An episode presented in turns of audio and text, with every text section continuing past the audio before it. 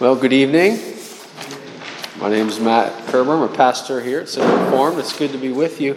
Uh, I typically don't preach a lot at the evening service, but it's a joy to be with you this evening. Um, we had a bit of a different schedule this weekend, and um, I'm happy to get slotted into this spot. Um, the passage that we are looking at is from the book of Philippians, Philippians chapter 4, verses uh, 4 to 13. Next week, I, I, believe, John will be starting us into a series in First Peter. Is that right, John? So we're uh, we were sort of over the holidays picking up a few sermons here and there on different passages. Uh, the passage that we're looking at is one that we've looked at before in the past. In fact, there was a sermon on part of this about five or six weeks ago. But this is a passage I've been working on a lot in my own life. It's become fairly personal for me. So when I had a chance to uh, speak to you this evening, I thought I'd like to go back to that and, and revisit things we've talked about before. I'll read the passage, and then uh, together we'll uh, agree with each other that this is God's word, and we give Him thanks for it. Uh, so the, the scripture reading from Philippians chapter 4, verses 4 to 13. Rejoice in the Lord always. Again, I will say, rejoice. Let your reasonableness be known to everyone. The Lord is at hand. Do not be anxious about anything, but in everything, by prayer and supplication with thanksgiving, let your requests be, be made known to God. And the peace of God, which surpasses all understanding, will guard your hearts and your minds in Christ Jesus. Finally, brothers, whatever is true, whatever is honorable, whatever is just, whatever is pure, whatever is lovely, whatever is commendable, if there is any excellence, if there's anything worthy of praise, think about these things. What you have learned and received and heard and seen in me, practice these things, and the peace of God will be with you. I rejoiced in the Lord greatly that now at length you've revived your concern for me. You were indeed concerned for me, but you had no opportunity. Not that I'm speaking of being in need, for I have learned in whatever situation I am in to be content. I know how to be brought low and how to abound.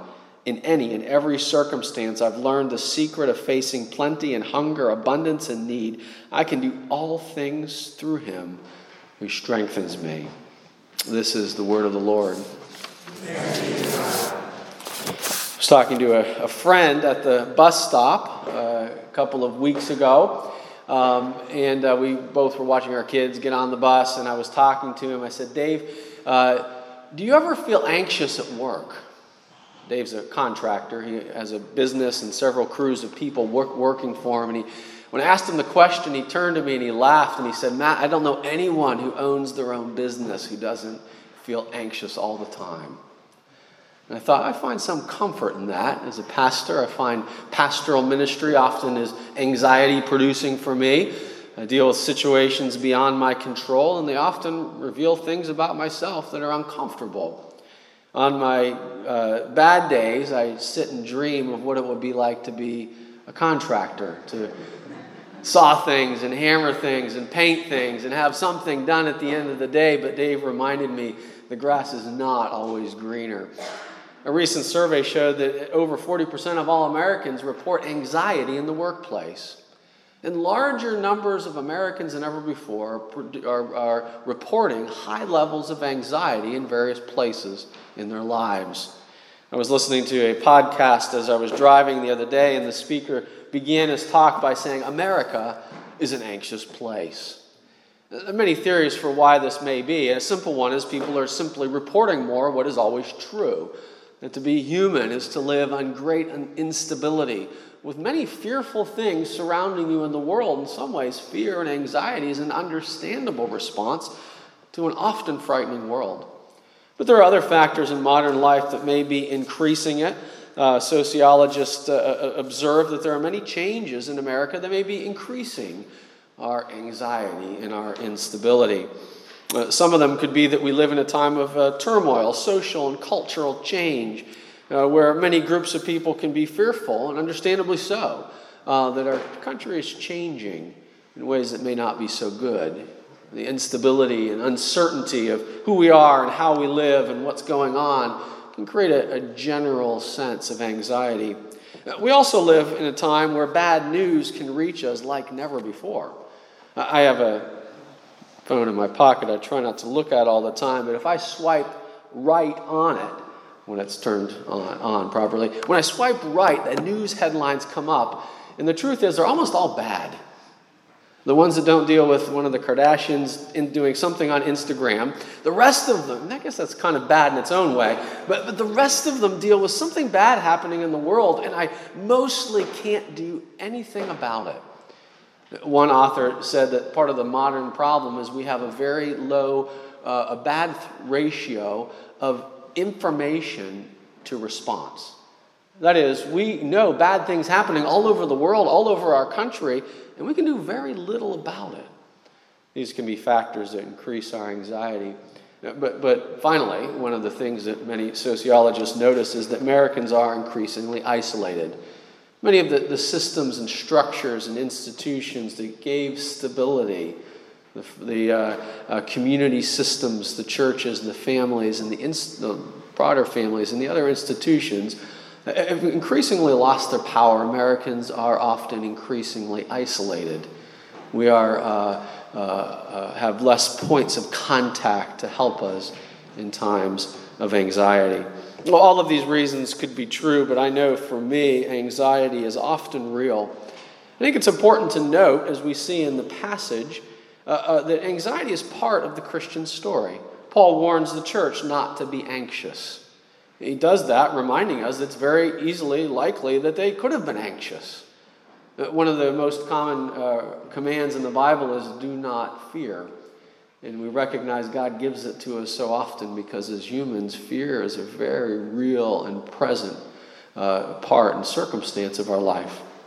I, I, was struck as we sang through Psalm 130 that often the Christian life is one in which we learn to move to God in the midst of circumstances that produce fear and anxiety. Now, I want to say that in the very beginning. We don't want to have illusions about the Christian life. I don't want to offer you a false promise that if you become a Christian, suddenly everything's easy and you never worry again. That's certainly not been my experience, and it's certainly not the experience of most of the authors of the Bible. We think of the Psalms that David writes as he pours out his heart to God, bringing before him his matters of concern. It's not as if we become Christians and fear instantly disappears, but for the Christian, fear and anxiety become one of the primary places in which we can meet God and grow in true spirituality. In other words, what I'd like you to think about today is that those places in your life where you have concern, maybe you would call that concern anxiety or fear, maybe just the difficulties that you face. The point is not that God will take them away as you come to Him in trust, but they become the places in which we encounter Him. That's certainly true for me. Often, anxiety is the window into the realities of my own heart, what I'm trusting, what I'm believing. It becomes the basis in which God calls me to Himself in renewed and deeper ways of dependency. As we look at the passage today, we'll see a couple of things. We're I'm going to borrow some language from Dave's sermon this morning. We see an objective truth in this passage the Lord is at hand. It's really one of the most important things that we see in the passage, but it doesn't end there. We also see in this passage very subjective realities. We see ways in which uh, Paul speaks about uh, the peace of God being known to us and the contentment that comes from finding trust in Him. These are things that we can experience in our lives peace, God's presence, contentment. We're going to look at both of those things uh, fairly quickly. But the third thing I want to spend a little more time on is that in this passage, in these three paragraphs, Paul outlines several practices, several ways that Christians are called, that all of us are called to respond to the power and the presence of God. In other words, in between this objective reality of God being at hand, powerful and present, and the peace and contentment that comes from trusting Him, Paul lists several practices, several things that we are called to do to deepen our awareness of God's power, to bring, in a sense, the, the peace of God into our lives as God works in response to the ways He calls us to be faithful.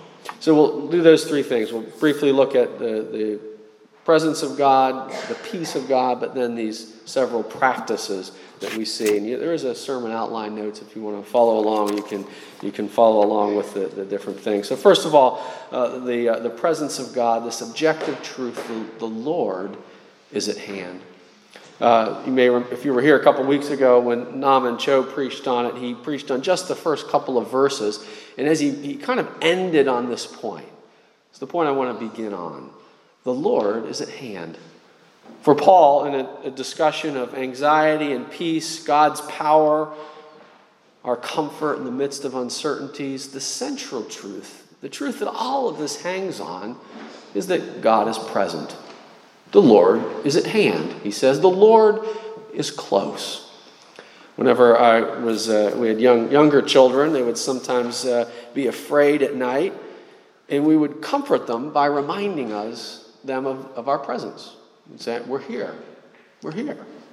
Today we were watching a, a movie at home, and it got a little more frightening than we had anticipated, and my my uh, older daughter was kind of uh, cuddling into my shoulder and hiding her eyes from the movie. And my wife looked at me and said, Touch her.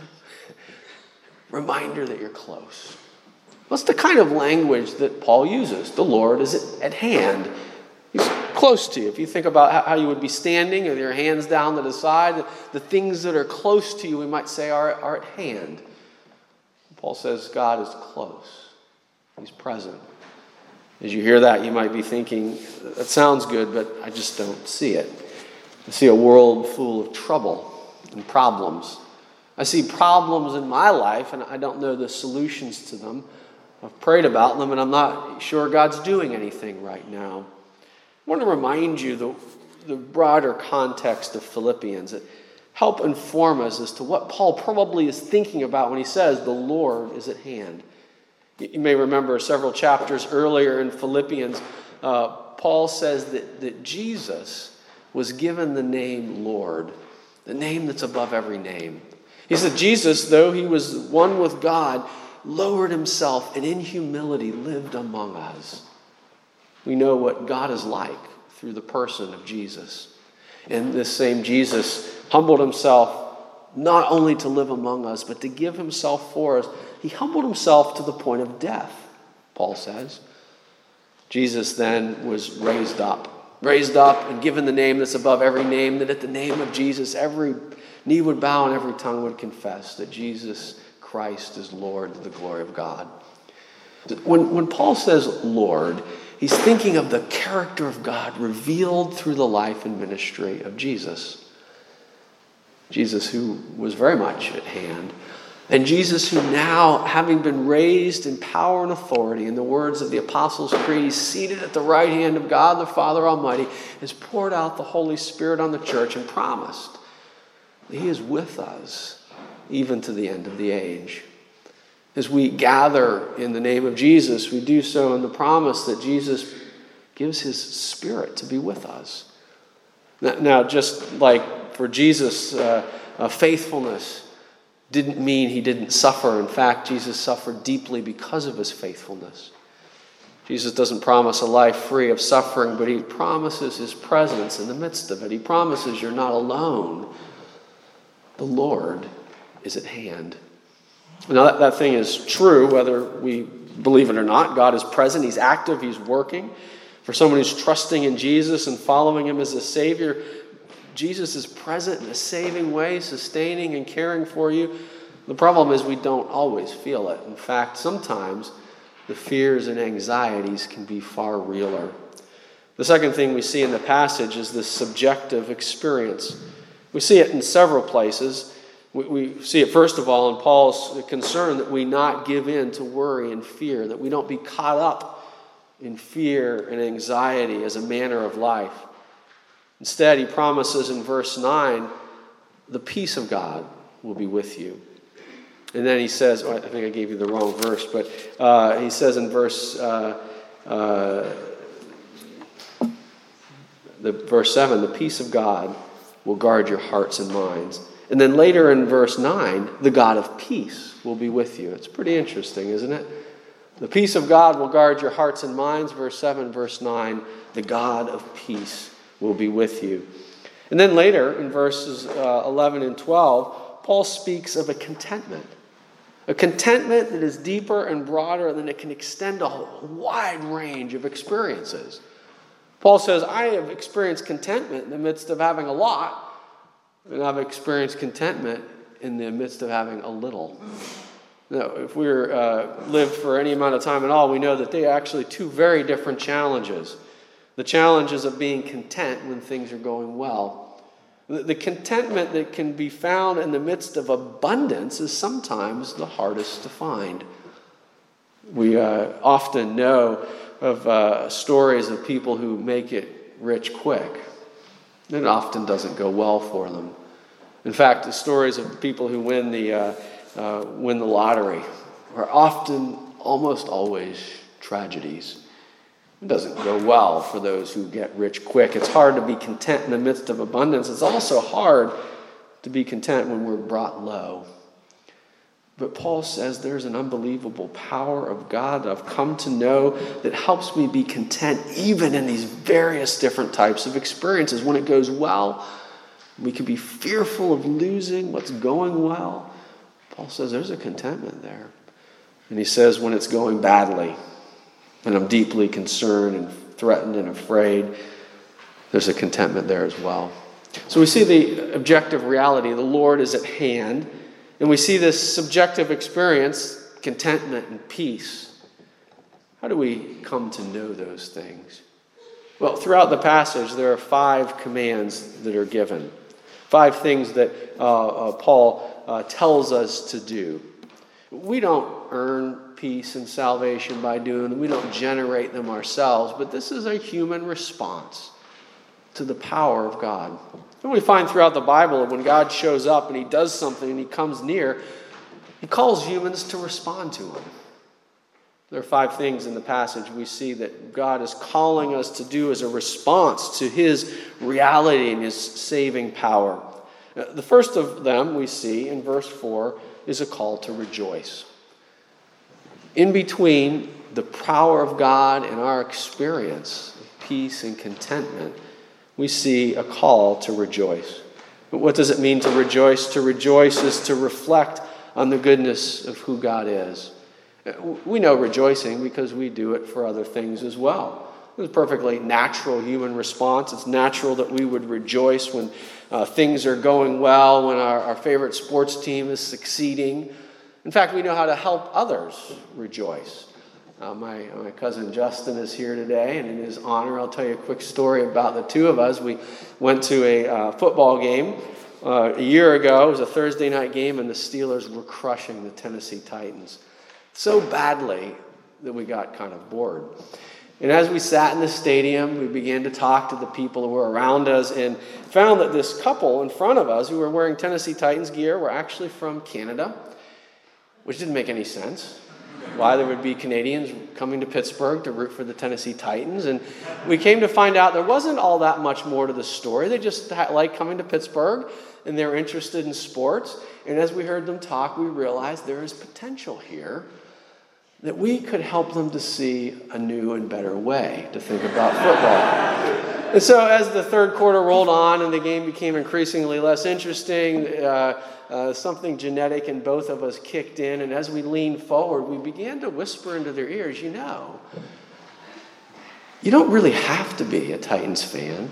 In fact, maybe you just want to consider having the Steelers as even a secondary team. Have you ever thought about that? Have you ever thought about how much fun the Pittsburgh Steelers are? Let me tell you about the history of Pittsburgh and what the team means to them. And somewhere in the fourth quarter, Justin got them to trade a scarf for a terrible towel. And about 10 minutes later, I actually convinced them to wave it. It was, it was a, a great, a great moment in my, my experience as a fan, sharing something of my joy in a sports team with someone who otherwise didn't know it. I'd like to think today, somewhere in Canada, there's a couple of new Pittsburgh Steeler fans who've put their Tennessee Titans shirt in the closet. Football can be fun to rejoice in, but we all know that if you're actually a sports fan, you end up suffering far more than you rejoice. And even when your team wins, you're often faced with the hard reality it really wasn't that big of a deal anyway. The Steelers finally won the Super Bowl. My brother called me on the phone. This was in 2005, and he said, You know, Matt, it's really fun, but it doesn't feel as good as I dreamed for all those years. It only offers so much. That same, though, attentiveness we give to the other things around us, even when they're good, Paul calls us here to rejoice in the Lord. And in some ways, those same sorts of silly things we were doing in the football stadium are similar ways in which we're called to cultivate and even share with others an appreciation for the greatness of God, who's far, far greater than any of our sports teams.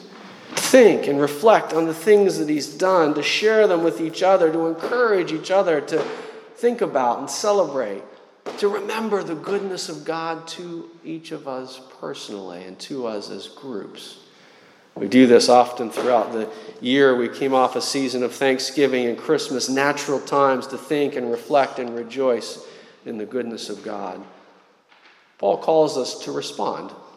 One of the ways we respond here is we respond by rejoicing, reflecting, and celebrating and lifting up the goodness of God, the God who loved us so much, he gave his son to stand in our place, that on the cross, Jesus took the sin of ordinary people like me and you, nailed to the cross, he removed it. That's a story worth celebrating, isn't it? Uh, the second thing Paul tells us to, and I'll move a little more quickly here.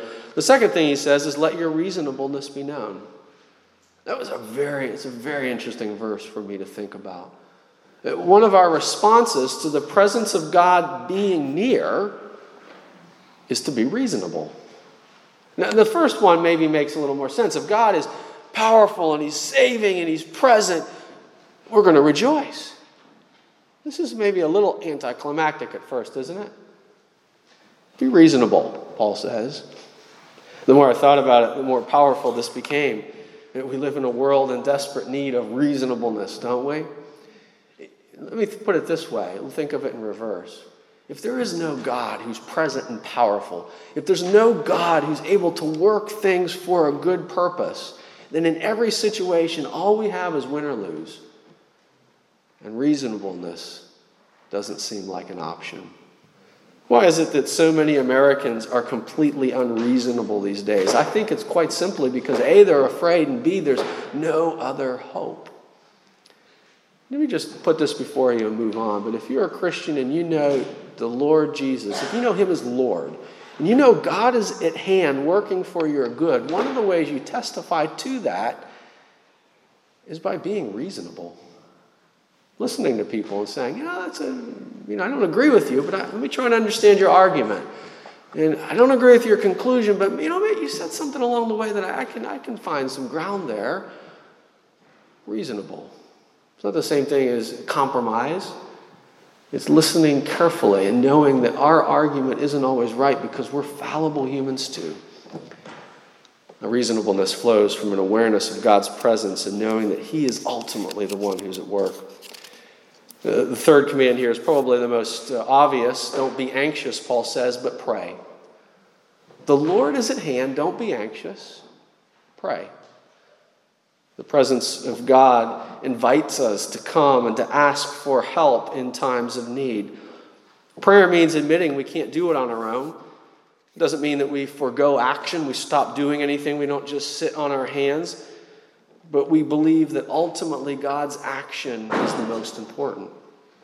And often it's in the midst of prayer that we are reminded of those things we're called to do and those things we cannot do. I get confused sometimes, don't you? The, the things we care about, that we're concerned about, that matter, but we can't control them. In prayer, we often remember that all we can do is let go. And yet, those things also that in our lives God calls us to be faithful for. God calls us to action, to faithfulness, to engagement. In prayer, we find courage and strength to move forward, to take action in ways that reflect God's presence. He's at hand. For me, one of the more unnerving things I do as a pastor sometimes means going to a person's house in the midst of a difficulty. Maybe something terrible happened, or maybe they're angry at me or at the church. And there's always that moment where I've got out of the car and I go to the door and I'm about to knock, and I think, I don't really want to walk in right now. I don't know how to control this. It's going to be uncomfortable. It might go badly. The only thing that helps me in that moment is the concept that Paul gives here the Lord is at hand, He's present.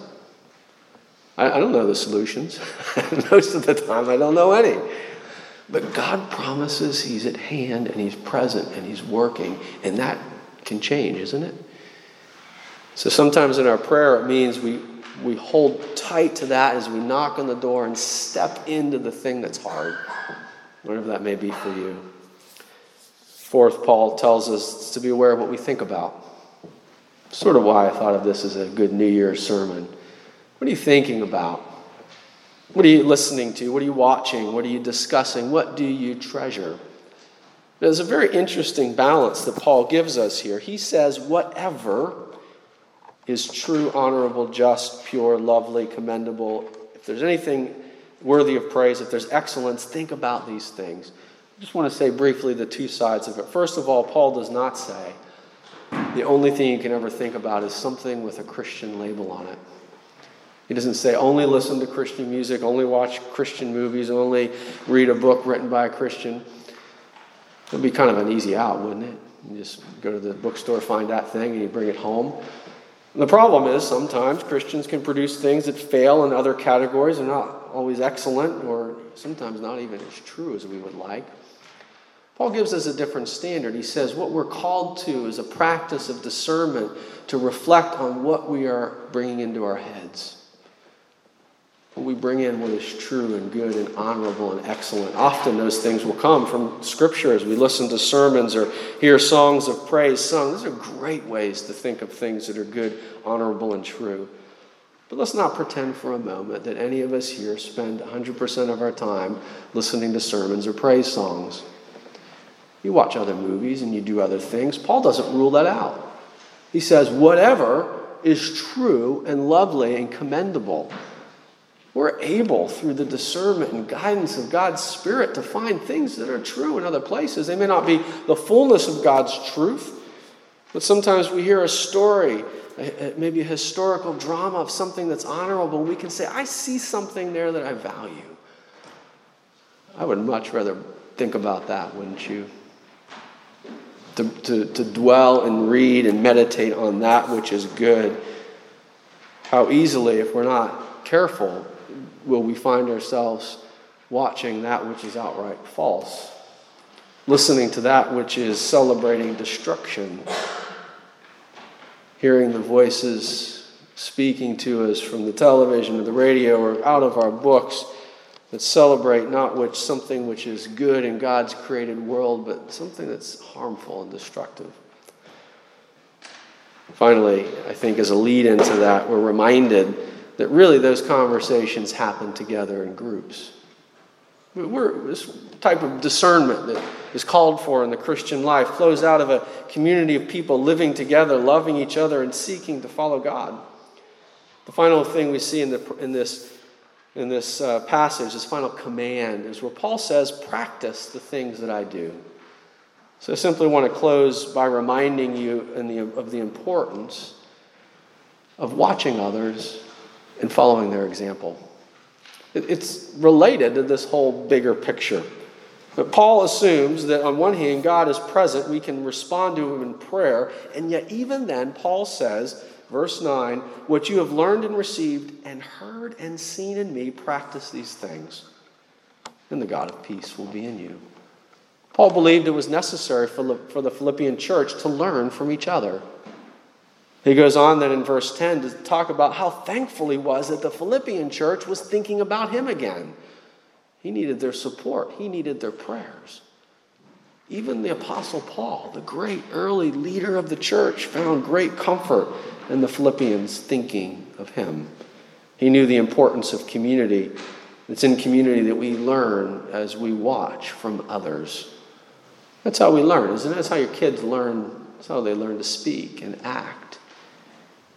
I think of mundane things I do. I was doing a work project around the house with some uh, electrical stuff, and whenever I do it, I, I, stop. I'm not great at this, and I have to think, all right, what would my father in law do right now? Because he's usually right on a house project. And my first instinct is almost always wrong. so I have to retrain myself. But how much more so in the life of the church do we learn to be a people who follow Jesus as we learn from each other? The reason we gather as a church, the reason we seek to live in community and community groups and Bible studies and mentoring relationships is that God has wired us to be relational. It's not just the electric that I think about when other people helping me. There are all kinds of problems in life where I find myself thinking, what would that friend do here now? We're not, we're all fallible, we're all potentially wrong, we all can make errors, but God really does work through other people to help us grow in maturity and wisdom. As we bring these things full circle, we find that we respond to the presence of God by cultivating a heart of rejoicing, by practicing reasonableness with outsiders, by seeking God in prayer and holding before Him the things we can't control, by discerning what we think about, what we put into our heads, what we put before our eyes, and finally, how we learn from each other as we live in community. It's in the midst of these things that the presence of God is made known. This objective reality, the Lord is at hand, begins to become our experience. Paul says, I've learned the secret of being content in all things I've learned that God can strengthen me. I, I, can do all things through him who strengthens me. Remember the context. The context for Paul of all things was I can suffer and I can abound. He's not suggesting that suddenly everything's easy. But he says, in both of those places, I see the power of God working for me. Friends, my desire is we'd move together towards a, a less anxious new year. I don't think any of us uh, those of us that experience uh, struggles with anxiety as a, a, a, deep and profound reality um, probably won't find that it instantly ends, but it can be the place in which together we move towards God and see His power and presence working for us. Let's close in prayer.